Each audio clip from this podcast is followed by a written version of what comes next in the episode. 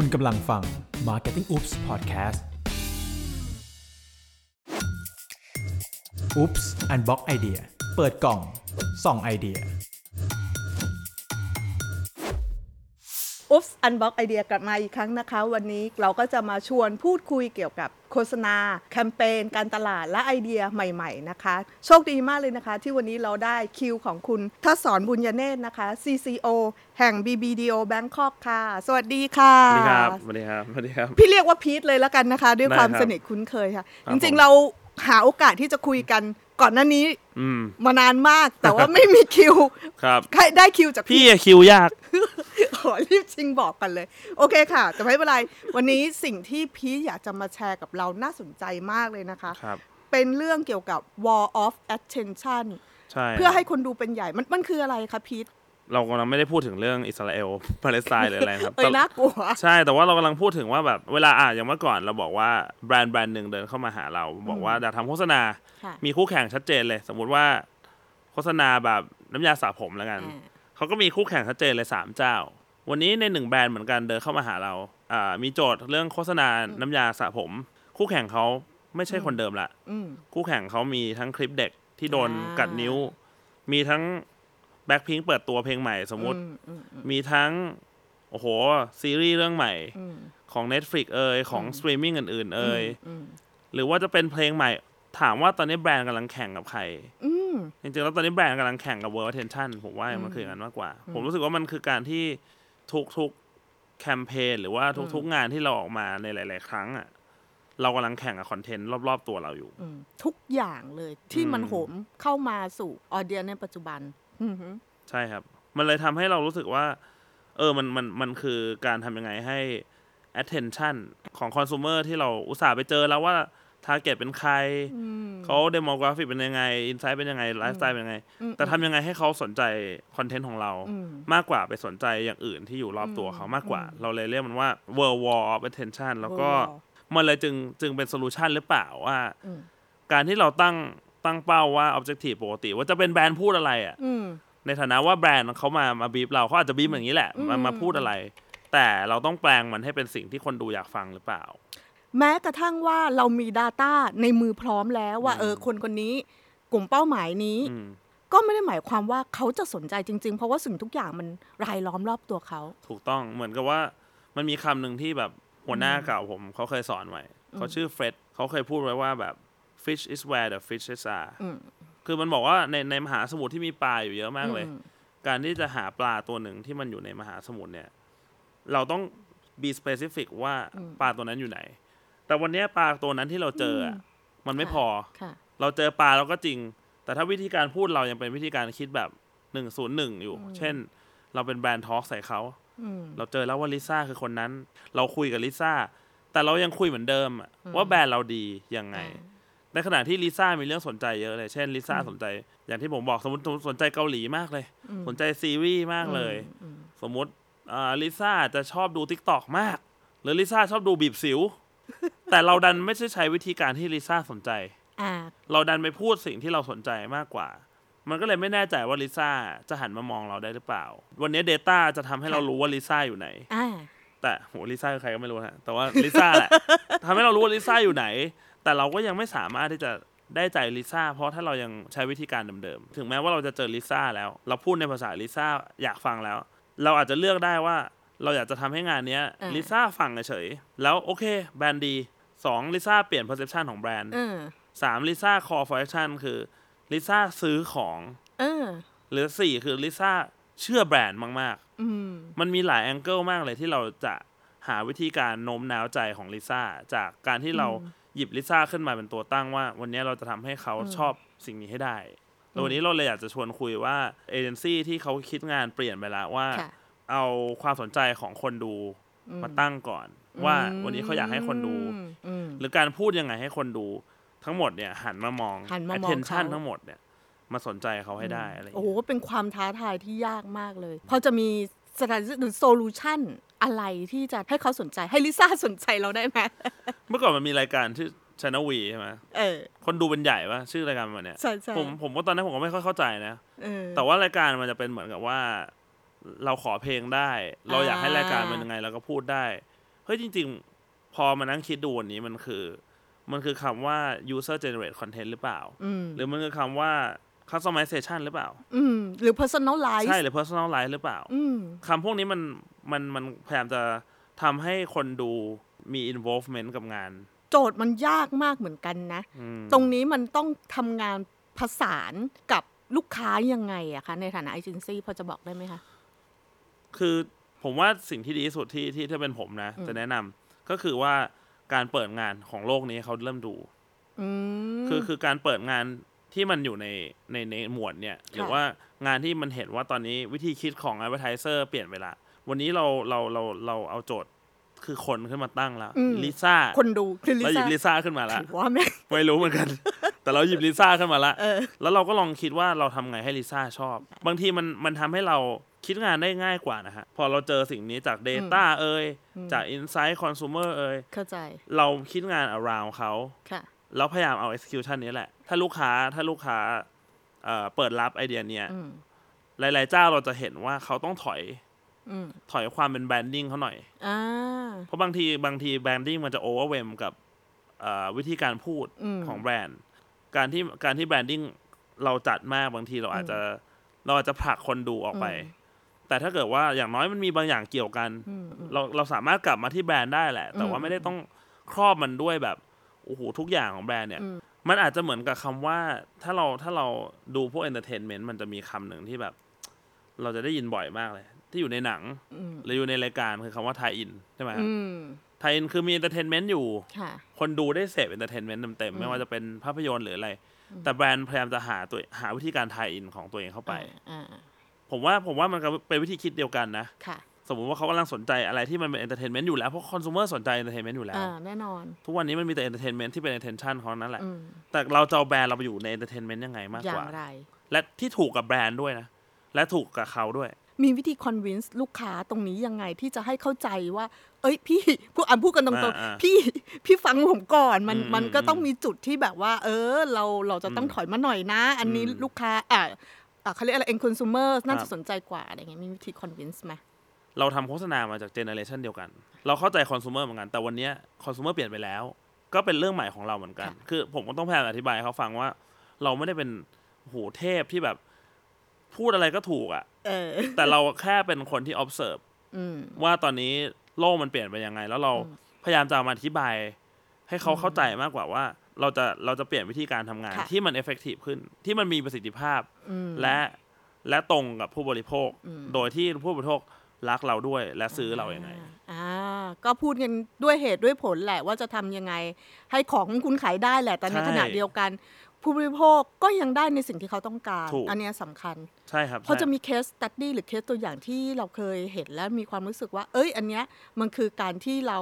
ชนะในสงคราม attention ได้ไหมคะ ก็เริ่มกันที่ตัวอย่างแรกเลยนะ ผมว่าแบรนด์เนี้ยเป็นแบรนด์ที่เวลาคนทำโฆษณาจะอยากทำมากอืมเมืองไทยไม่เคยได้ทำหรอกไม่เห็น แต่ว่าผมเชื่อว่าทั้งโลกอะอยากทำเออ มันคือ Skittle อืมเนาะเดี๋ยวก่อนอาจต้องบอกก่อน Skittle มันคือ Skittle อะเป็นไรเป็นขนมครับอ่าเป็นขนมที่ที่เปรี้ยวมากอืมแล้วก็อร่อย มันจะคล้าย ๆ อะไรเดียคุก้าอย่างเงี้ยเหรอ แต่มันแบบเป็นทอ texture มันอร่อยกว่าเออมันเหมือน Mentos มากกว่า แต่ไม่เป็นไรเรามี insert อ่าดึงขึ้นมา ซึ่ง Skittle เนี่ยถ้าถ้าพูดถึงแล้วอะ Skittle เป็นโฆษณาที่สนุกมากอืมเสมอมาอืมและถ้าเกิดว่าเราศึกษาโฆษณาแบบเนิร์ดมาก เราจะรู้ว่าตั้งแต่วันแรกที่เขาทำจนถึงวันเนี้ยอืมมันมี development ของวิธีการคิดค่ะเยอะๆ อย่างเมื่อก่อนเนี่ยเราจะเห็นโฆษณา Skittle เป็นหนังโฆษณา เป็นช่วงเวลาที่ยาวมากเป็นหลายหลายหลายสิบปีเลยฮะโฆษณา Skittle ตลกตลอดอืม TVC เอยจนมาถึงออนไลอืมฟิล์ม หลังๆ Skittle เริ่มคิดว่าทำยังไงดีเป็นการ hijack เช่นอืม Steal the Show อะ เช่นอืมแบบในช่วง Super Bowl อืมแทนที่จะมานั่งทำโฆษณาเหมือนที่ทุกคนคนอื่นทำอืมมัน Steal the Show เลยว่าวันนี้อ่าคุณจะสามารถดูโฆษณาได้ที่ Broadway เขาเรียกว่าอะไรนะ ละคร Broadway อะเวทีละครเวทีค่ะแทนที่ในวันที่คุณกำลังมีแข่ง Super Bowl โห อย่างเงี้ยคือเหมือนไฮแจ็ค Steal the- สายตาไปตรงนั้นเลยนะออ steal จริงคือเขาเขาเขาไฮแจ็คสายตาคนได้ตลอดหรือว่าเทนชันได้ตลอด วันนี้เขาก็มาออกแคมเปญหนึ่งอืมเขาบอกว่า9ปีที่แล้วอะเขาได้ discontinue รสชาติเป็นรสชาติหนึ่งอืมนี่เขาคือเหมือนแบบไม่ผลิตต่อยกเลิกไปหนึ่งอืมรสชาติค่ะมันคือรสชาติไลม์อืม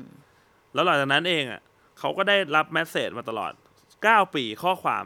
พิมพ์มาด่าเขาก้ปีลยนะทำไมวะเออเอากลับมาเออ รสมันเอาไปไหน คือบ่นอะ แบบเออ ไม่พอใจอะคอน sumer ไม่พอใจอะอืมเขาเลยทำแคมเปญที่จริงจังที่สุดตั้งแต่ผมเคยเห็นมา ชื่อว่า apologize the rainbow โอ้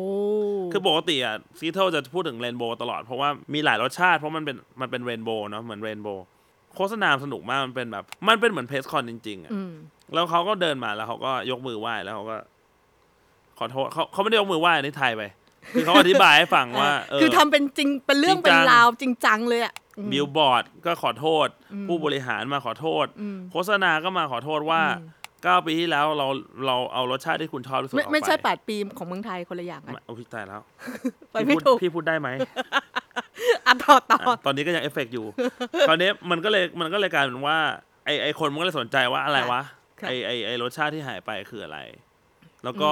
ทำให้คนที่ คือเขาเอา center ขึ้นมาจริงอืๆมอะ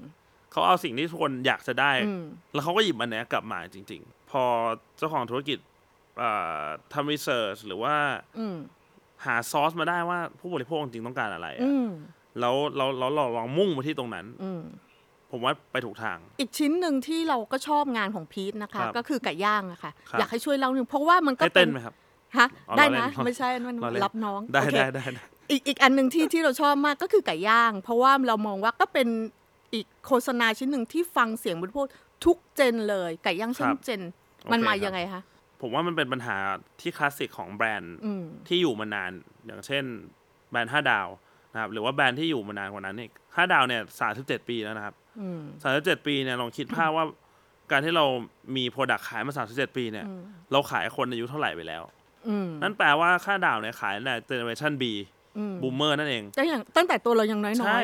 B ผมไม่เกิดหรอกครับพี่ ตั้งแต่ B เออ X เออ Y แล้วก็มา C วันเนี้ยอืมนั่นแปลว่า generation gap มันต้องเยอะอยู่แล้วอ่าค่ะคราวเนี้ยปัญหาคลาสสิกของเวลาเวลาทำโฆษณาก็คือว่า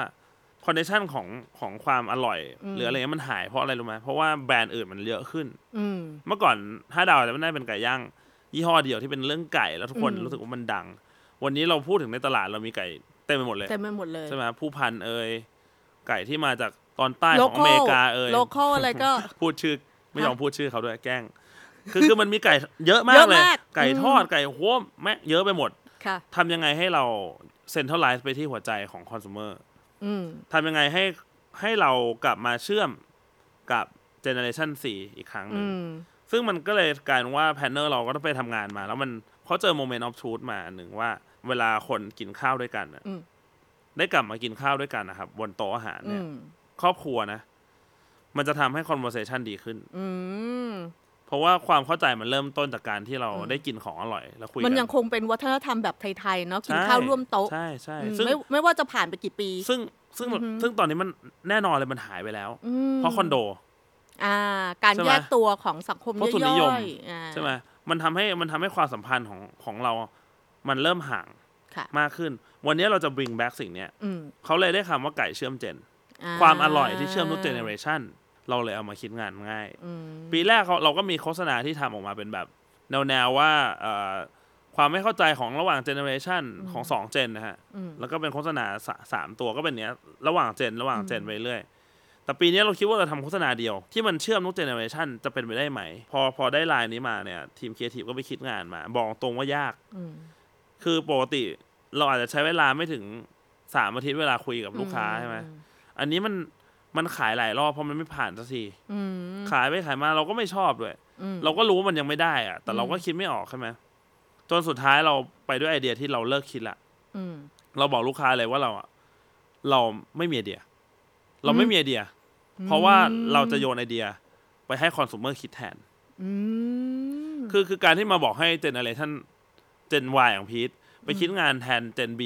เจน X พีทก็ไม่รู้ไงมหรือให้คนที่เป็นน้องเจน C มาคิดงานให้เรา มันก็ cross มันก็อืมคิดยากอืมวันนี้เราเลยโยนคำถามไปที่คนดูมากกว่าว่าอืมถ้าเรามีโฆษณาห้าดาวเนี่ยคุณอยากเห็นอะไรอืมคราวเนี้ยมันก็เลยมีคนหนึ่งที่เป็นคนเชื่อมคนเชื่อม gen เหมือนกัน ก็คือคุณเวียร์อืมศุกลวัฒน์ที่ ที่ที่ห้าดาวเขาเอามาเป็นพรีเซนเตอร์เนาะอืมเราก็พยายามจะคิดงานว่าทำยังไงให้เขาไม่เป็นพรีเซนเตอร์อืม